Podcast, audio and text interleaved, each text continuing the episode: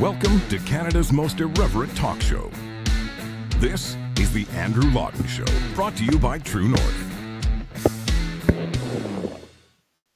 Sorry, I thought we like just completely cut the show. So uh, this is what happens. I want to blame Klaus Schwab. I don't know if I can on that. That might have just been like me sitting on my mic pack. Apologies for that. You wouldn't believe we are professionals, really. But anyway, uh, one of the things that I wanted to share with you here is that uh, we are in the country of Austria right now. We are actually in Dornbirn, Switzerland where uh, we were uh, forced to basically look outside the uh, area that we wanted to stay in just because uh, the World Economic Forum was so hellbent on keeping people out. So, all of that is to say, we are still here. We are uh, driving lots. We're seeing the beautiful Swiss Alps and the Austrian Alps, I should say. So, maybe you'll get a little bit of a, a, re- a reprieve uh, from me if I just get like run off the road or something by some errant mountain goat. But nevertheless, we are really fully committing to covering this uh, conference where the theme is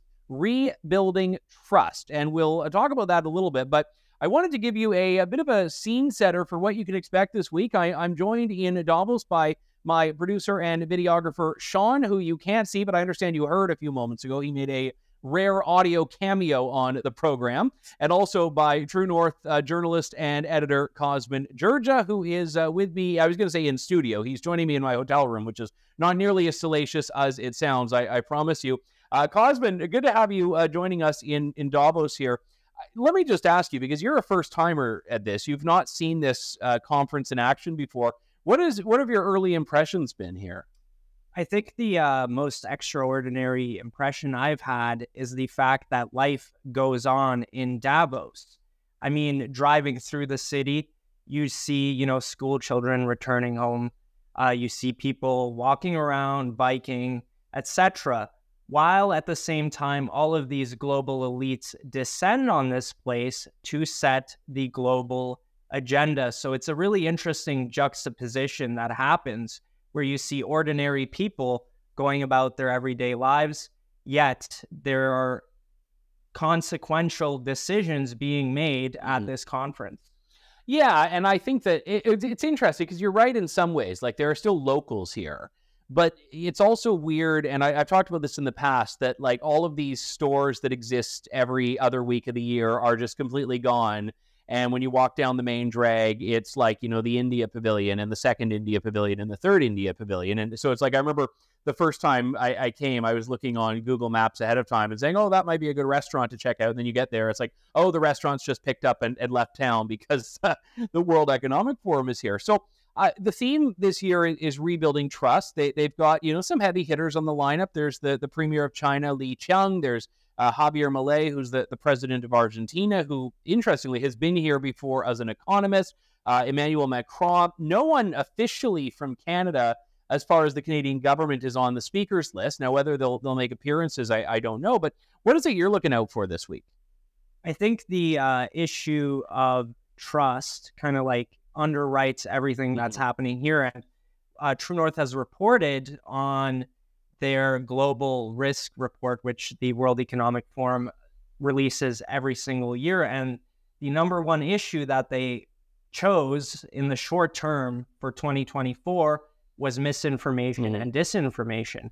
And I'm interested to see what some of the speakers will say uh, are the solutions to these proposed problems. How do mm-hmm. we deal with what they call misinformation or disinformation and the consequences, which I think they think is the declining trust in the institutions that they're a part of.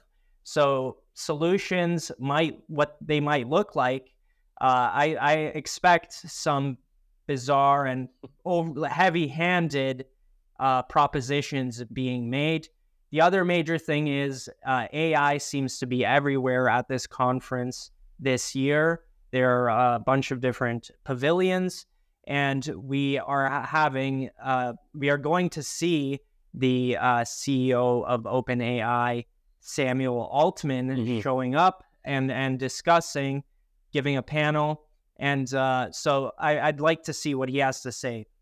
Yeah, and I actually have a, a clip that I'll, I'll, share a little bit later on in the show of, of Klaus Schwab, like six years ago or seven years ago, talking about AI, and and it is interesting to see. I mean, it, it's one of those things where we don't quite have an answer in society to how we deal with this, and and so I, I'm very, I'll say, nervous about how politicians who don't really know much about the issue are going to come away from this conference where they are talking about it a lot uh, thinking. Like it's it's just you know some know nothing politician who's here. Like I, I ran into earlier Chris Coons, who's a senator in Delaware. I presume this guy who's like you know seventy has nothing to do with AI, doesn't know anything about it, but he's the type of guy who could like be in some panel and they all say this is something's a good idea, and he brings it back to Washington and says, you know what we ought to do. So I, am nervous about that. And so in the case of Sam Altman, you know maybe he can you know ha- bring bring something relatively sensible to the discussion.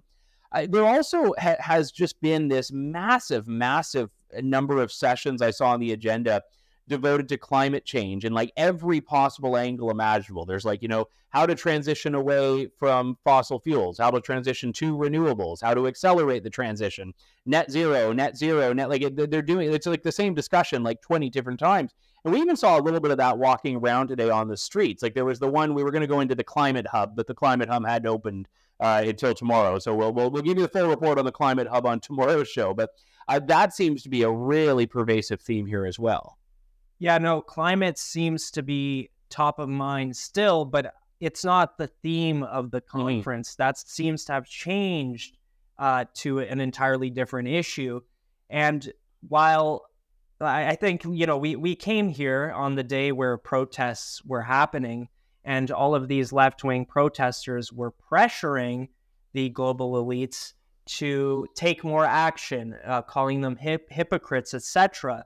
And if you're here in Davos, one of the things that you see is like the helicopters flying by. Mm-hmm. Uh, we we we know that there are private jet terminals. You know, when I arrived here at the airport, there were designated World Economic Forum areas waiting for these yeah. global people to come. So they're all flying in and the hypocrisy is mounting.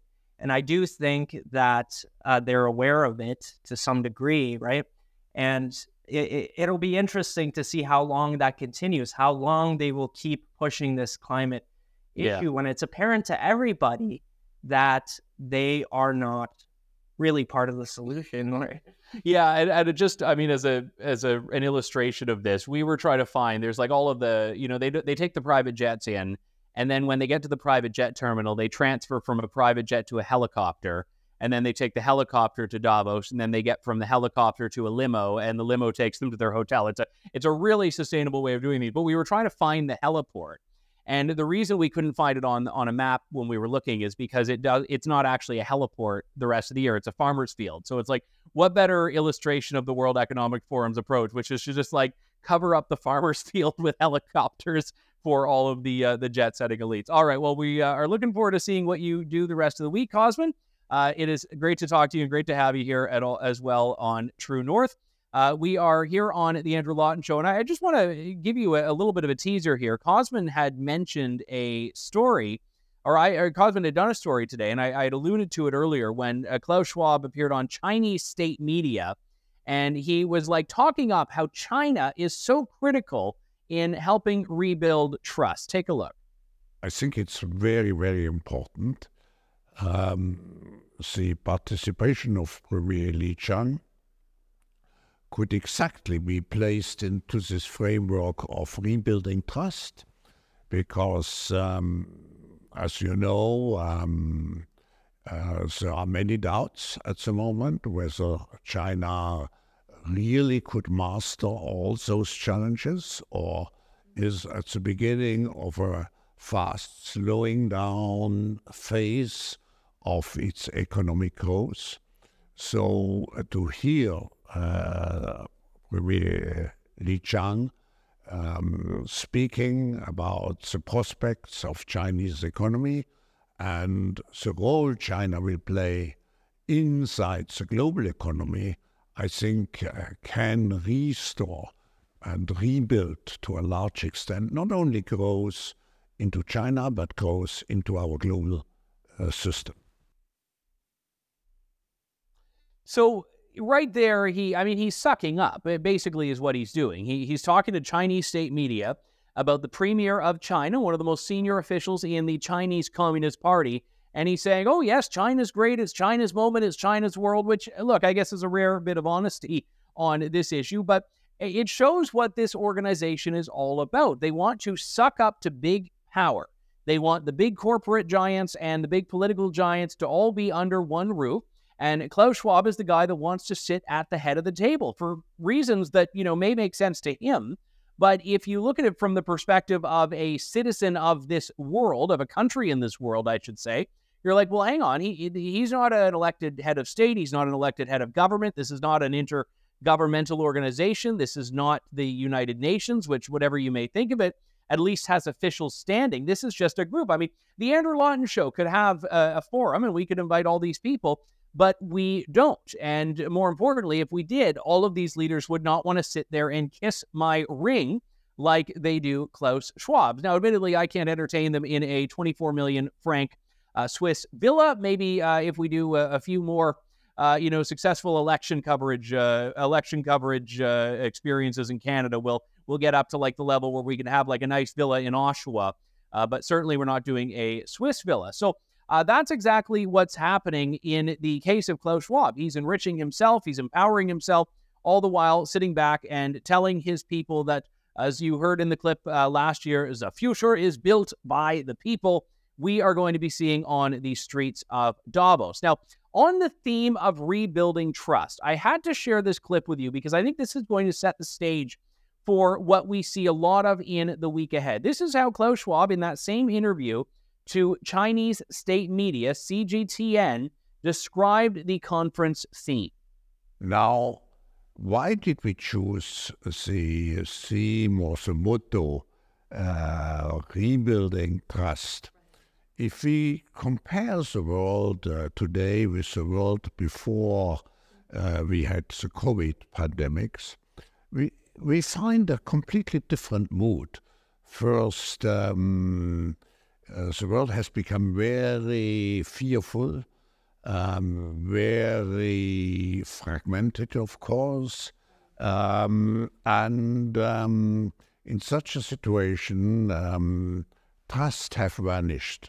We have lost trust to a certain extent in each another because we all have become under the pressure of the crisis of the multiple crises, we have become more egoistic.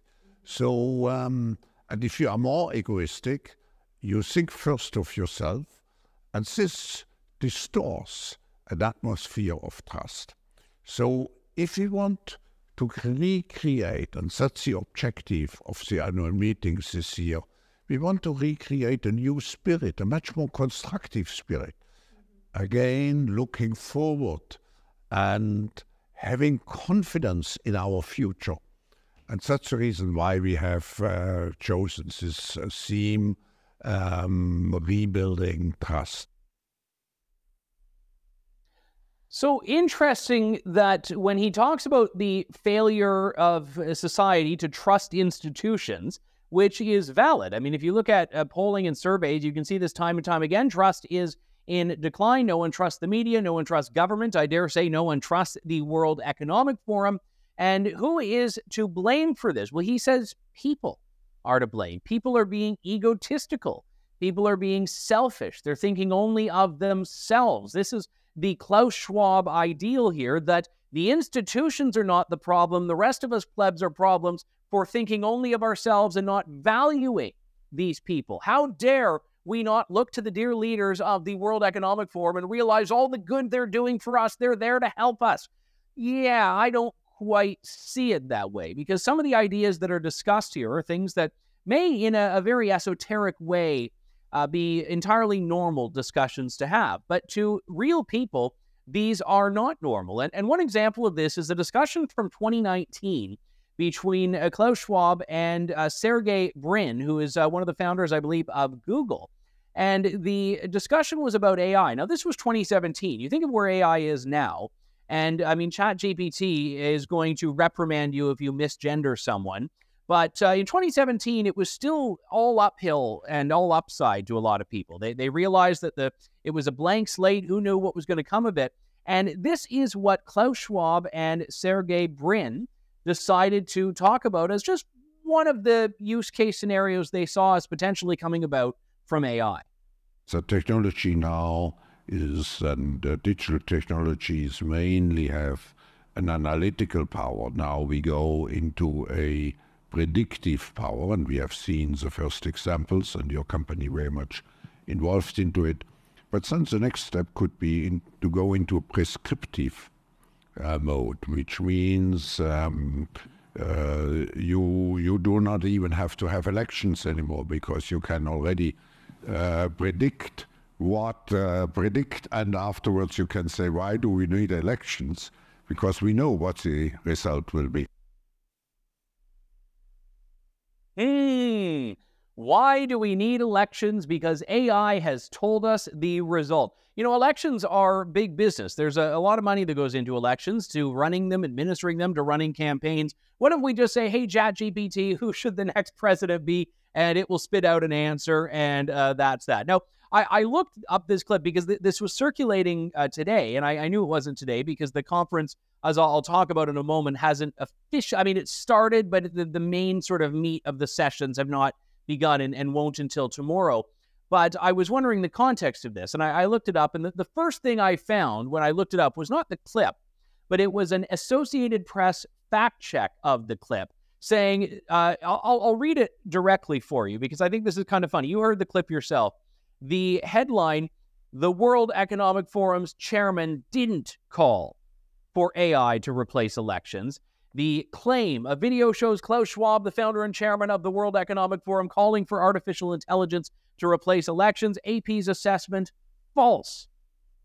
So their argument here is that no, no, no, he didn't call for it. He just mused about it. Like this, this is their answer. Like, oh, he, he just he, he wasn't endorsing it. He was just saying it's a possibility. Yeah, but the fact is, those ideas, those possibilities are entirely normal to the people gathering here in Davos, but they are not normal to real people in society facing very real challenges who uh, understandably might have a declining level of trust and faith in institutions, including, by the way, in democratic institutions.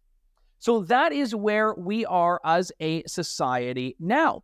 And uh, Cosmin and I were, were talking a few moments ago about some of the things that are being discussed here. Misinformation, disinformation are key there are panels, sessions that are being done about freedom of expression. And I'm going to say from past experience, they're unlikely to be panel discussions about the importance of protecting freedom of expression. Uh, it was something that actually came up earlier when I was uh, speaking with Jonathan Greenblatt. Now, uh, Jonathan Greenblatt, I have a number of disagreements with. He is the uh, executive director of the Anti Defamation League, which is an organization that has done a lot over the years to call out what they say is hate, mainly anti Semitism, but hate in general.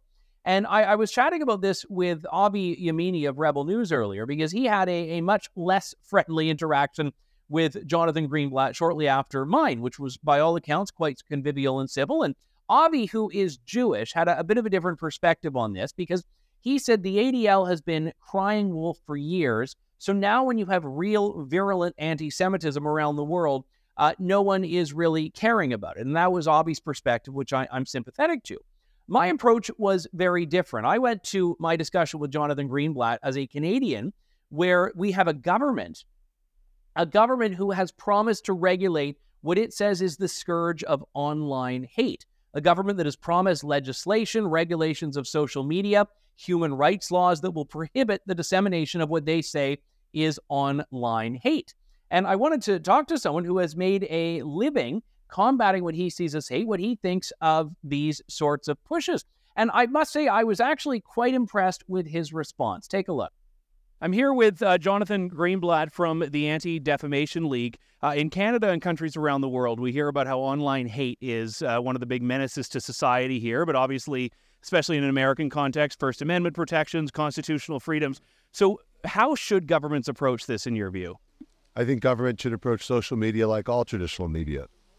So if in your mainstream media you have laws about libel or you have regulations about slander or about misinformation, they should be applied equally and enforced regularly with respect to social media. So it actually shouldn't be considered very differently. If a government is going to regulate hate speech, how should they define what that is? I don't know that you can regulate hate speech, Mhm. but you should make the companies liable for publishing libel. It Doesn't matter whether it's Facebook or uh, the CBC. So if the CBC is responsible for making sure that uh, lies and, and whatnot isn't published or isn't broadcast, the same thing should apply to Facebook in Canada. The same thing should apply to every other social medium in Canada. You've obviously had a bit of a spat recently with Elon Musk and, and Twitter. Is is your view that this is just a market based uh, solution that needs to happen here? Uh, individuals can boycott them, and, and that's that. Well, I think individuals need to make their own decisions about what media they choose to use. Brands need to make their own decisions about where media where they choose to advertise, but ultimately governments need to make the decision about how they think the media supports, uh, you know, supports the open society that they want. Again, just so we're clear, I don't believe that you can censor hate speech. I think hate speech is the price of free speech. The trick is that the private companies have a responsibility as actors in the sort of the marketplace to behave responsibly, and that often doesn't happen. This episode is brought to you by Shopify. Forget the frustration of picking commerce platforms when you switch your business to Shopify, the global commerce platform that supercharges your selling wherever you sell. With Shopify, you'll harness the same intuitive features, trusted apps, and powerful analytics used by the world's leading brands. Sign up today for your $1 per month trial period at shopify.com slash tech, all lowercase. That's shopify.com slash tech.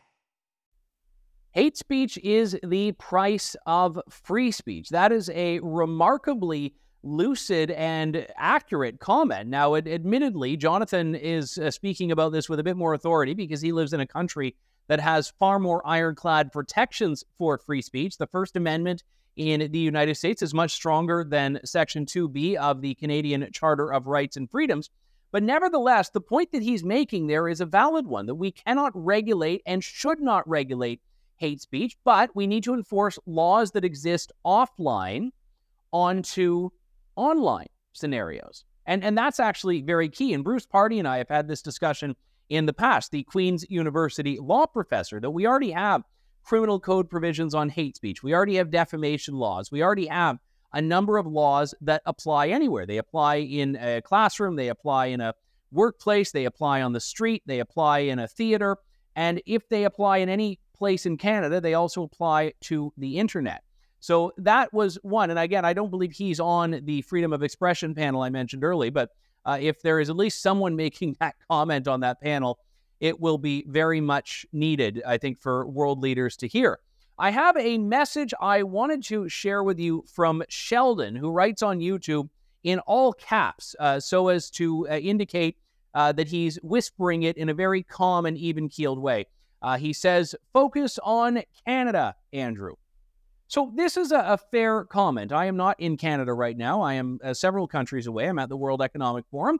I was in uh, Davos, I was not an invited guest of the World Economic Forum, but we are here doing the reporting anyway. Now, this is not to me a distinct thing from what we do on this show generally. The reason that we are at the World Economic Forum is not because we are covering things that matter to the world. They are, and we are, but uh, we are covering things that matter to Canadians. And there are a few direct reasons for this. Number one, we have a country with very deep ties between the government of Canada and the World Economic Forum. Chrystia Freeland, who is the Deputy Prime Minister of Canada, is a member of the Board of Governors of the World Economic Forum and has never answered a reporter's question, to my knowledge, about why she thinks she can do that without it being a conflict of interest. And I'm going to, if I see her, I don't know if she's coming this year. If I see her, I'm going to ask her, and I might get the full Menzies treatment and be tackled, although I don't believe the RCMP have jurisdiction in Davos. So let's hope the uh, Swiss uh, Polizei uh, treat me better than the RCMP treated David Menzies last week. Uh, so that's one of the ties. We also have a situation in which the World Economic Forum has, by its founder and chairman's admission, Klaus Schwab, uh, penetrated the cabinet in Canada. Now, you may think, oh, well, it's a mistranslation, it's bravado, but he is making a claim to have profound influence over the Canadian government specifically.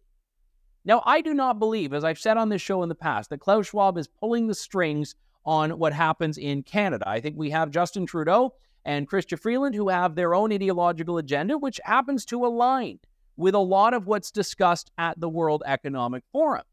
But the WEF positions itself as being a hub and a basis for ideas. They talk about being ahead of the curve, talking about the future. So when politicians and business leaders are all sitting around the table discussing, these ideas are really germinating and becoming policy eventually. In some cases, it's very quickly when you have these uh, government leaders that meet behind closed doors in the multilateral rooms at Davos, and then they come out and say, We've uh, reached this agreement or this pact or this accord. But in other cases, it may be the seeds are planted that will shape over time to become policy. So anyone who thinks that what happens here is not directly relevant to Canada is not thinking big enough. There are people in this uh, climate that we're in right now. I'm not talking about the chilly mountain weather. I'm talking about the political climate that are all too willing to put global needs above national needs, to put communal needs above individual needs, and, and by extension, individual freedoms. And that's why we're here. That's why we're covering this. And I, I'm sorry, Sheldon, but this is focusing on Canada. Just because we're not in Canada doesn't mean it is not a focus on our country. And Mark Carney, by just I'll give you a little bonus one here. Mark Carney, who is the uh, former Bank of Canada governor, he's here uh, and he is speaking. And Mark Carney is a guy who has his eyes on replacing Justin Trudeau. So at the very least, uh, we have a direct Canadian political story as well. Now, Mark Carney in the past has always been very friendly when we've uh, seen him. If you have my question that I should ask Mark Carney this year, let me know in the comments. Uh, because he always he like he he owns the streets of Davos basically, so he's just like walking back and forth all day every day. So we'll uh, we'll get to the Mark Carney stuff later in the week, I am sure. Uh, just before we get to Kris Sims, who is joining us, we are. I just wanted to give you a little bit of a rundown of what's going to happen this week. So this is technically the first day of the World Economic Forum annual meeting, but the official opening remarks, the main sessions, they all start tomorrow and run until the end of the week. They run until Friday. We'll be doing the Andrew Lawton Show live every day this week as we normally do, but at a different time. And I promise you, we will uh, iron out the tech glitches we had at the beginning. I, I just, again, I'll blame Klaus Schwab because it, it's easy when we're covering the uh, the World Economic Forum. But but no, I think it was just like uh, me sitting on my mic pack. So nevertheless, we will sort all that out. But just before we get to the uh, next topic, I, I wanted to share something which I think is incredibly important here. In years past, the World Economic Forum has published ahead of time, in some cases, weeks ahead of time, the list of people participating. So they have from around the world uh, 3,000 in the past, two to 3,000 people, uh, depending on the year, that are business leaders, government leaders, media leaders, academics. They're all invite only. Uh, they have their coveted white badges with blue lines on them, which means they're really important people. And they publish a list because the WEF is a big business. It's worth about uh, they, they have half a million, or sorry, half a billion US dollars in revenue every year. So th- this is a company that I, I read one report today. If it were a private corporation, would be valued at like a billion dollars. So this is a, a big business, and in order to be relevant and keep the money flowing in, they need to prove that uh, people believe this is the it place to be. So that's why they published the list. This year, they didn't do that. They didn't publish the list of participants. They also didn't publish the list of public figures they gave like a one paragraph write up listing some of the leaders of government and heads of state that are going to be here, but they didn't publish the full list. So actually, I'm here and I have no idea who from Canada is here except for those who were on the speaking program. And the only Canadian I saw was Mark Carney. So maybe a maybe Chrystia Freeland's here, maybe not. Maybe Francois Philippe Champagne is here. I, maybe Pierre Poilievre is here. Who knows? Maybe Maxime Bernier. I don't know. I don't think they're here. But uh, the whole point is that we do not know because the organization that says it wants to rebuild trust won't even publish the guest list of its fancy Alpine conference. So uh, this is just a, a bit of a palate cleanser. We will have more coverage from Davos via Austria in the days to follow here on the Andrew Lawton Show. But I, I do not I want to, to Sheldon's point from earlier, uh, a, a neglect or ignore what's happening in Canada. I know for people in Alberta, it was a, a very, very rough weekend. Uh, we had uh, temperatures, my friends in Alberta, which I have a great many, were sharing screenshots of their uh, temperature readings and of thermometers, and it, it, just looked absolutely miserable. I think at some places it went down uh, below minus 40. And because of this, you have the Alberta government telling people to not use electricity to rein in their electricity usage. Now, uh, many people in Canada have reined in energy usage because they can't afford the carbon tax or the power bills. Uh, but it was a bit of a different situation in Alberta. Uh, Saskatchewan to the rescue, by the way. Scott Moe uh, announced that uh, Saskatchewan was giving a bit of surplus power to the people in Alberta. Uh, but what does this all mean? Kris Sims is the Alberta director with the Canadian Taxpayers Federation and joins me as always on Monday. I'm not going to let the Atlantic Ocean get in the way of this. Uh, Kris, always good to talk to you. Thanks for coming on. How are you keeping, by the way? We're okay. It was actually pretty scary there on Saturday night. Uh, a lot of people might be familiar, you know, any 80s kid that remembers the Cold War. this is an emergency broadcast system. It was like that. and instead of being worried about the Ruskies, uh, we were worried about the lights suddenly going out. And when it's minus 42 outside without the wind chill, that's pretty scary because then you're getting into like pipe bursting cold. So if all of a sudden your power goes out and you're in the middle of a January in Alberta with this kind of wind and this kind of cold, um, that was pretty alarming. And then we saw, to your point, Premier Danielle Smith taking to social media and saying things I never thought I'd hear her say, saying things like, "Hey folks, um only use your microwave, don't use your oven, you know, cover your windows with your curtains, turn off all your lights, please everybody. Like we have to make sure we don't have rolling blackouts."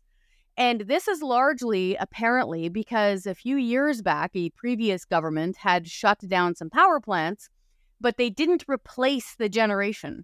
So, just apparently, the story goes, we've lost a lot of power generation here in Alberta, and we've added a lot of people coming to Alberta, myself included. So, they've really wanted a larger population of people coming here, lots of people moving here to do business as well. So, the grid just couldn't take it, apparently.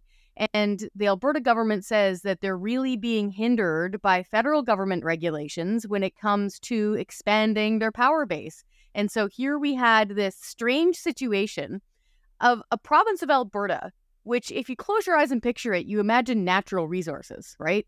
You picture them as like an energy patch. But here we were facing rolling blackouts, luckily, that didn't come on Saturday night. And so I wanted to remind people that this was how scary and critical it was. This is how essential it is to be heating your home. And Prime Minister Trudeau is nuking us with a carbon tax on home heating as well. So it just really added insult to injury. Well, yeah, he he heard the warning about having to use your microwave. That's why he's nuking uh, nuking anymore. That's a terrible pun. I'm sorry. Uh, no, the, yeah, it was twins yeah, fair enough. But let me ask you about the electric vehicle aspect because this was like buried in the list of things we weren't supposed to do in Alberta. They're like, you know, oh, and delay charging your electric vehicle, which is good. I think like, the alert went out. Yeah. basically, it's just like you know, three city blocks in Edmonton are all the electric vehicles in Alberta. I think in in uh, downtown Edmonton, but uh, but then you had this ridiculous CBC story I wanted to. Uh, to share with people, I, I know you've read it, but basically, what CBC has said here is that uh, the winter is the perfect time to have a an electric car. Their uh, headline here: Electric cars the best vehicle in frigid temperatures. They're saying. Uh, meanwhile, the government is like, no, no, no, stop charging these things. We can't sustain it on the grid. Yeah, exactly. This is literally part of what they said. Turn off all unnecessary lights and electrical appliances. Minimize the use of space heaters. Delay use of major power appliances. Delay charging electric vehicles. Okay.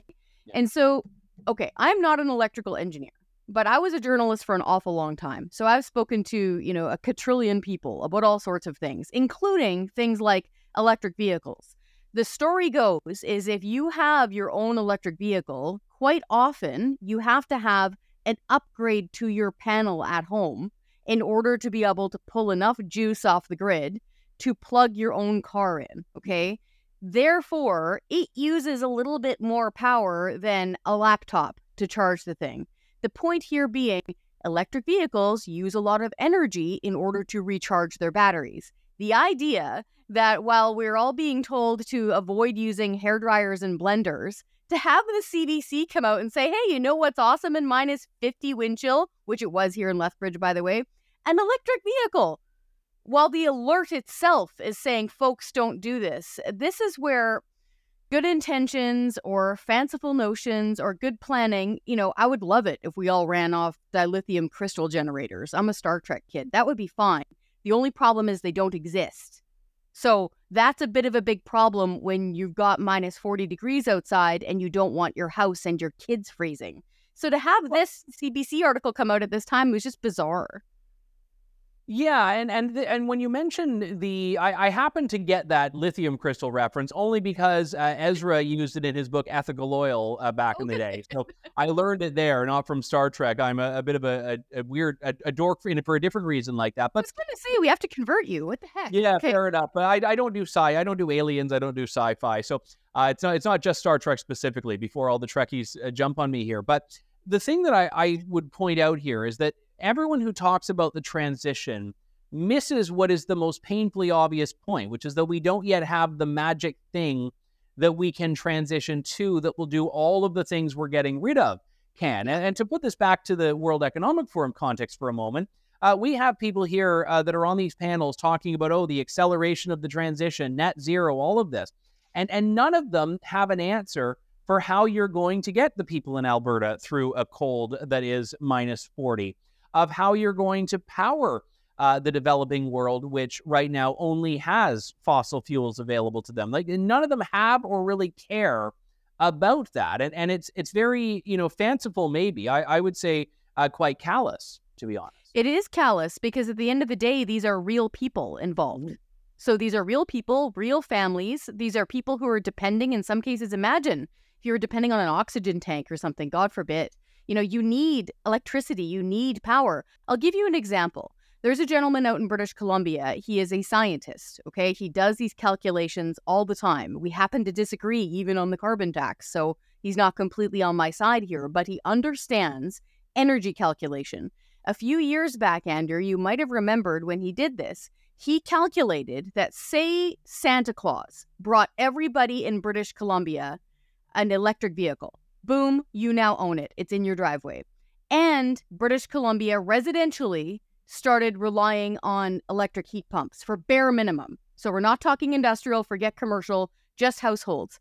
They would need nine new Site C dams. Nine of them. Hmm. So for folks who are unfamiliar with Site C, imagine those big honkin' gorge dams that you've seen on TV and in movies that James Bond runs across. They're building something like that right now in British Columbia. It has taken them like 30 years from first blueprints to final approval to get this thing going. That's the kind of mega wattage we're talking about. They would need nine of them tomorrow if they all switched to electric vehicles and bare bones heat pump electricity.